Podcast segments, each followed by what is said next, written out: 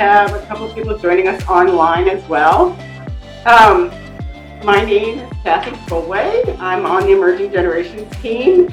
I'm kind of the coordinator for Faith and Family Wednesday night programs, um, and I always pull in an expert. So um, our expert for this Wednesday is Genevieve, and I'll let her introduce herself. Um, I'm Genevieve Sandland, as she said. I am currently a student teacher at Hopkins High School, um, a health teacher. Um, it's been a great experience so far. I'm on week two, so we're pretty fresh. um, but I went to, I grew up in the area. I went to Mount Olivet Church, um, went to Luther College for undergrad. Then I worked at Youth Frontiers for a few years. And then I was like, you know, I know my passions. I want to be in one school. So I've been in grad school the past couple years, and here I am now in, in the student teaching world. You know, one of the reasons I we wanted to put this together for tonight was because when we started Faith and Family, we started with a conversation about generational differences. And and it and like my parents' generation learned gender in one way, male and female. And then I feel like I was gifted with getting to learn a different way. And then I feel like the learning that I had is outdated. And so I'm excited that Genevieve is with us because I feel like, you know, as a as a teacher, health would you be called a health teacher? health teacher, yep you know, she's literally getting like the most updated information on how we're going to teach gender and sexuality to our children. Mm-hmm. So um, I feel like just in three or four generations, things have changed so drastically. Mm-hmm. Um, and really, the the idea for this class came from a grandparent in our community who just asked, like said, I want to I want to learn language for a non-binary world. And so here we are. Um, so let's dive in. Why is it important that all of us lean in and learn about this? Um, I think obviously each of us in this room, as we've shared, have had um, or continue to have moments in your lives, relationships um, with people who do identify um, as LGBTQIA plus or queer, um, those things are not mutually exclusive, by the way. Someone um, could identify as LGBTQ in some way, but not consider themselves queer. Um, but I think um, it's it's also just like in my eyes, it is this wonderful new expansion of things that have always been there that just now we're really trying to like as a society come to a collective, like understanding, um, creating room for growth um, and connection there. So this is important because it's everywhere, um, and and we need to amplify voices um, who haven't been heard in the past, um, so we can see and under- understand each other better. Um, I found this wonderful clip of this fantastic pediatrician who actually this talk is from October of 2020. Um, this wonderful speaker is a pediatrician who works with um, transgender youth. And um, they also identify as part of the queer community. And um, in this kind of five minute section, they will um, address kind of like one of the common pushbacks that um, I feel like has come up or comes up when people start talking about gender, sexuality, pronouns. and that's just like is this trendy? Like, where did this come from? Um, when is this going to be over? Mm. I need people to just kind of figure it out so I can be more comfortable, kind mm. of a mm-hmm. thing. Um, so I think they really address this well. So let's listen to this. Ah, so you're thinking, I get it. This is a trend. This is a fad. This is cool. This is the next new thing. And my kid and the kid in my kid's class and the neighbor kid, and actually, maybe even you, Dr. Goepferd, you're part of this new wave, this cool trend of being transgender and gender diverse. Hold that thought for just a second. let's go back to those two and three and four year olds, you know, the ones I was telling you about early on, the ones who are learning about gender categories and they're grabbing at words and language for the first time to describe that to others. Do you know what else those kids are learning how to do? Do you know what else they love to do? They are learning how to color. And they, in fact, love to color. And what if, when our two and three and four year olds were learning how to color, what if we reached into our pocket and we pulled out two crayons, pink and blue, and we said, draw us a picture of who you are. Draw us all who you imagine yourself to be, but we'd like you to do it with just one crayon, pink or blue. No, I'm sorry, you actually can't choose both. You have to pick one, pink or blue. Imagine all the pictures we would never see. Imagine all the vividness and color that kids could imagine themselves to be and that they see reflected back to them in the world. Imagine all that we would miss. And now imagine if we handed them this. Imagine if we handed them a box of 64 crayons. And instead of saying pick one, we said pick as many as you would like. Show us who you are. Tell us all the stories. Pick one for a while that's your favorite, and then pick another one, and then go back to your original favorite. If you can imagine it, then you can draw it. It is my foundational belief that we all know who we are from a very young age, including the truest expression of our gender identity. And we actually spend most of our lives searching for the words and the tools and the safety and the agency to share ourselves with the world. Queer author and activist Leslie Feinberg said, Gender is the poetry we write with the language we are taught. Gender is the poetry we write the language we are taught. If we give kids the language, if we open the box of crayons for us, they will tell us who they are. So, no, I don't think that this is a trend or a fad. I think that this is the revealing of a truth, a truth that has always existed. And kids can't draw the truth of themselves with just one crayon. Child advocate Marian Wright Edelman said, Kids cannot become that which they cannot see. And kids today are seeing more and more LGBTQ folks, people like me, people like the actors and actresses on this screen, more than ever before. We are giving them a bigger box of crayons, and they are actually drawing for us more imaginative pictures of what it means to be a boy or a girl or something in between than many of us can ever remember. And so, what is our job as parents, as pediatricians, as aunts, uncles, grandparents, friends, neighbors, teachers? Our job is to listen. Our job is to ask interesting questions and then listen for the answer. Who are you? What do you like? What makes you feel like you? And when kids begin to show themselves to us, we support them without steering. We reveal our own gender identities. We ask and share names and pronouns. We give them all the examples of what it means to be a boy or a girl or transgender or something in between. What I've learned in my role as a pediatrician for the last 15 years, and as a pediatrician who specializes in the care of transgender and gender diverse kids, is that these kids don't need me to figure them out.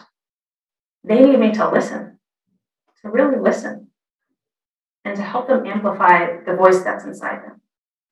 They don't actually need me to diagnose them, they need me to help them be heard.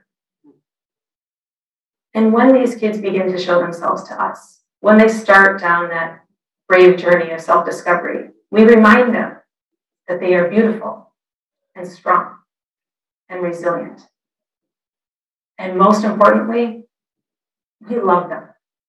We fully and fiercely and wholeheartedly love them. And if we do this, our kids will draw for us the most beautiful pictures of who they are. They will write for us the beautiful poetry of their identities. And in doing this, they will expand the world of gender. And not just for them, but for all of us. Because how many of us were given just two crayons to choose from, but longed for a bigger box? How many of us were never given the right tools or language to describe our own identities? You see, in loving and supporting transgender and gender diverse kids, we're not only helping them be more free and true versions of themselves, we're helping all of us have the language we need to discover ourselves. Leslie Feinberg also said, My right to be me is tied with a thousand threads to your right to be you. Because after all, we all deserve a bigger box of crayons. Thank you. I thought that was just a great analogy of the crayons. Um, and just as far as like language and behavior expectations, um, whether, you know, it doesn't have to do literally with colors. I mean, it could, but um, it's when you're given a super limited set of options, it's like what along the way when you're growing up and learning um, for you personally is telling you nope, you got to use this. You got to fit in this mold. You got to, you know. Um, and so I think I, I, ju- I just love that analogy. Um, and they're really freaking smart. So I wanted to share that. um, wonderful. So one of the things that they talk about is, uh, you know, what's our role?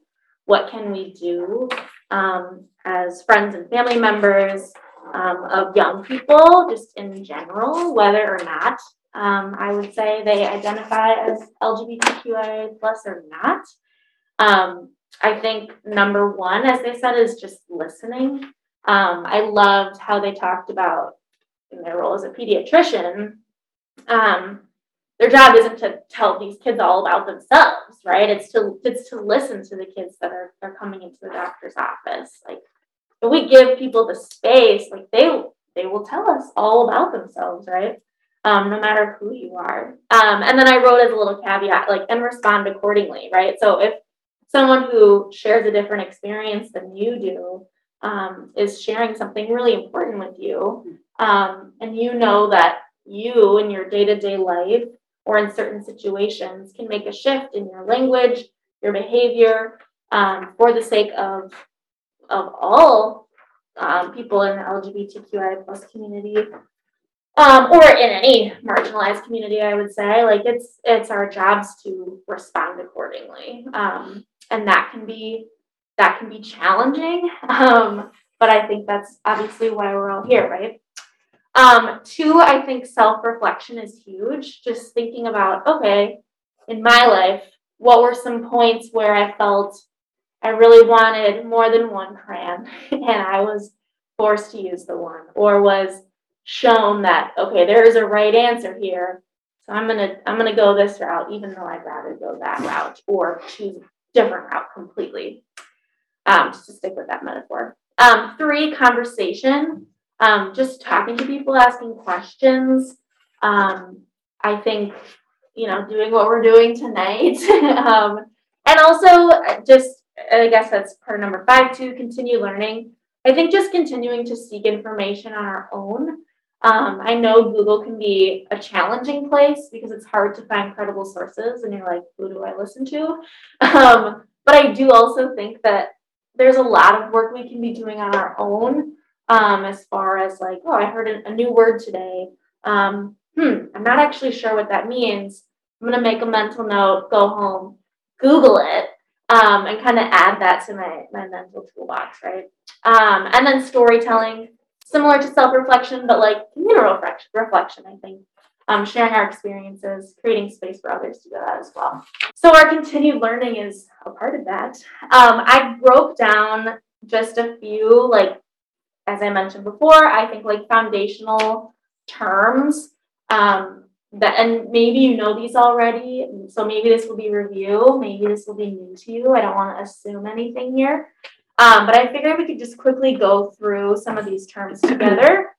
Folks at home, if you're following along on the doc, we are on page two. Um, looking at identity foundation, starting with sex assigned at birth. Um, So these are mostly um, definitions that I found from um, a few credible sources, Trans Student Educational Resources, um, and NPR had a wonderful um, resource as well.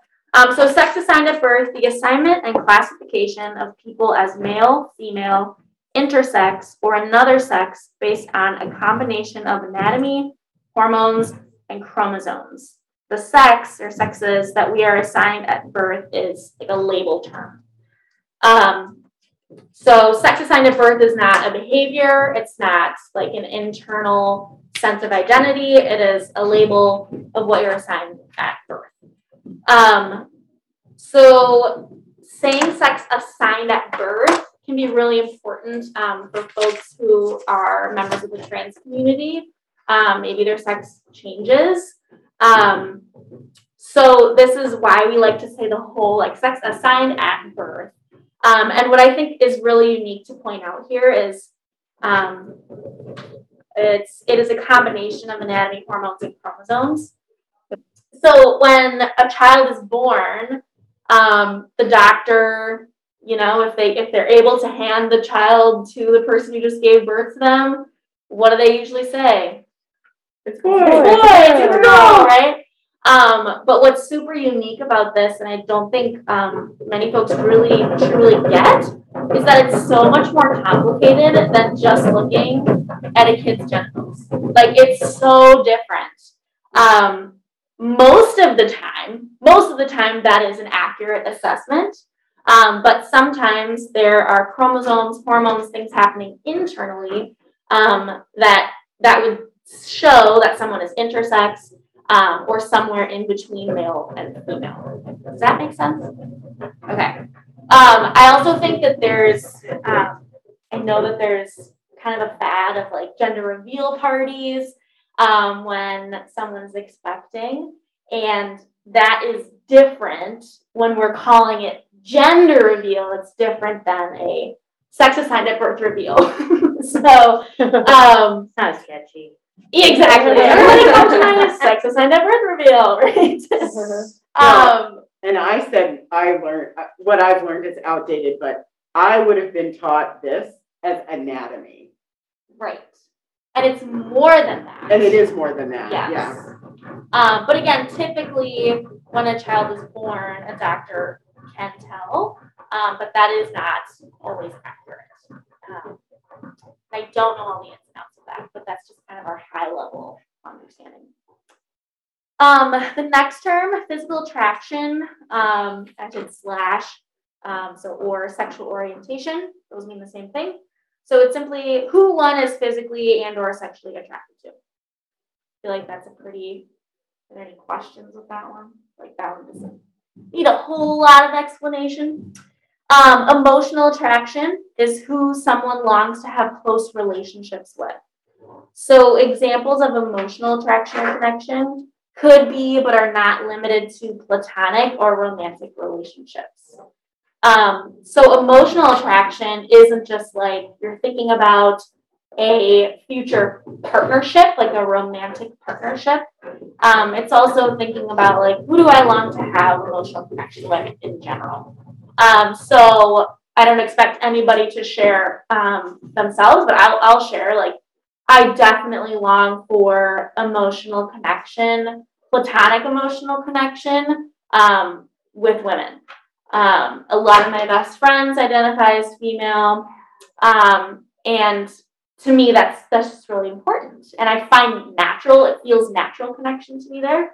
Um, I also am attracted to men. Um, and so I want emotional attraction there in a romantic way, but I also have friends who identify as male, um, who I also am emotionally attracted to in a platonic way. So, um, the next one is gender identity. So, gender identity is one's internal sense of being male, female, neither of these, both, or another gender. Everyone has a gender identity, including you. For transgender people, their sex assigned at birth and their own internal sense of gender identity are not the same. Six kind of common gender identities are female, woman, girl, male, man, and boy. So these are ones that we would maybe like expect, right? If we go back to what we were talking about before, the kind of expected center. Um, these are kind of what most of us have the language for.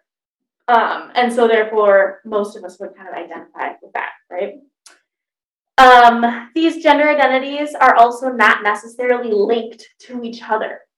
So gender identity can be considered a label, similar to someone's sex assigned at birth.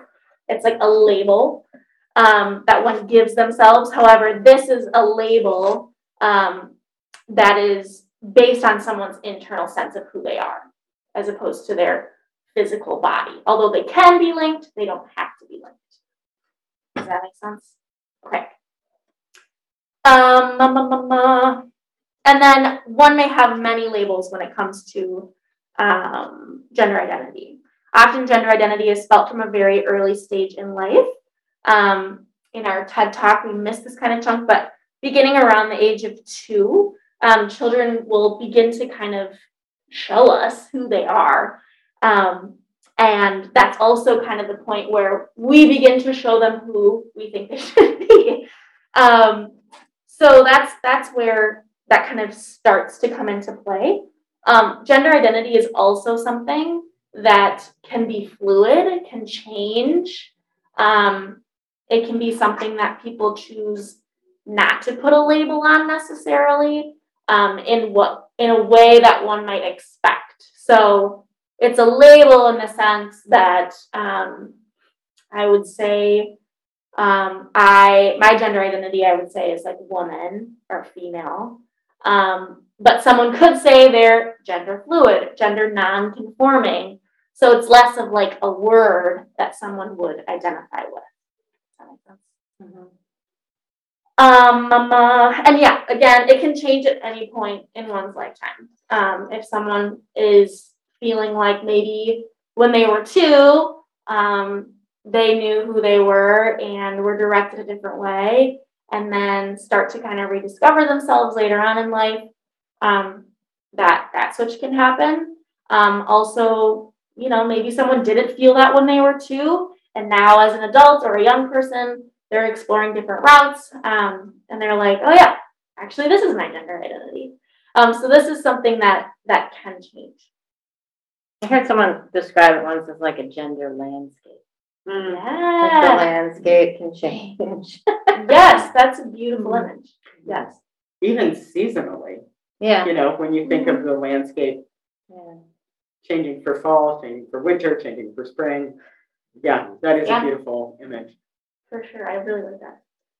Um, and then, so that's gender identity. Gender expression or presentation is the physical manifestation of one's gender identity through clothing, hairstyle, voice.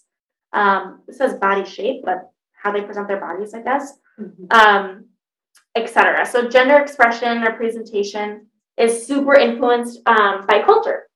So, um, an example here, many transgender folks um, seek to make their own, uh, excuse me, seek to make their gender expression, how they look, match their gender identity, who they are, who they know they are, um, rather than their sex assigned at birth.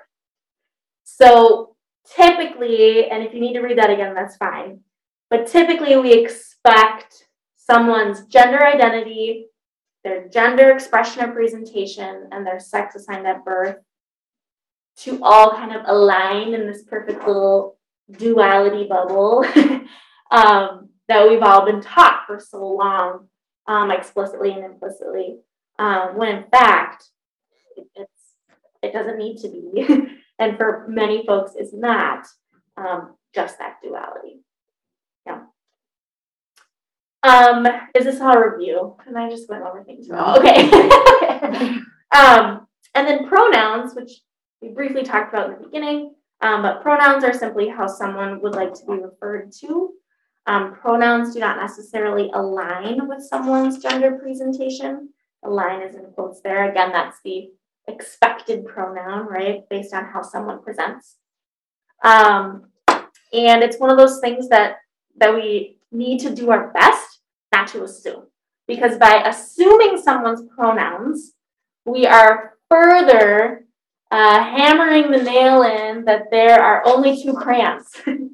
um, and and I would say that anytime um, someone who does maybe fit that duality, that expected duality of male, female, um, straight, right, or someone who presents um, as female or male, um, anytime that they share their pronouns um, or ask someone their pronouns, even if they have, especially if they use their expected pronouns, um, that just further paves the way for it to be good and normal for everyone to share their pronouns. Because again, that is leaving space, showing that there is space for someone to share a little bit of who they are. Um, so actually today, before uh, I'm dog sitting right now, this sweet little pug, her name is Kula. And um, I'm staying at my friend's house and watching her, but during the day, I go to school at Hopkins. And she goes to her aunt's house um, Julie. She's very sweet. I asked her if I could share this. She said yes. um, and I was telling her about what we were doing tonight, and she was like, "Oh, pronouns. Like, I don't totally understand why, like, on an email signature, for example, someone writes Jenny Calland, she, her, my phone number, email, whatever. She's like, why would you include that? Because if someone has something different, isn't that kind of outing them? Like then everybody knows that they're not maybe exactly who they thought they were. Um, and what I think is unique about pronouns is similar to um, gender identity, similar to all these things. um, they can change at any time. And someone would share their pronouns um, because it's how they want to be called, like what they want to be referred to. Um, and again, if we understand that pronouns don't necessarily link to someone's sexual orientation um, or their sex assigned at birth, right?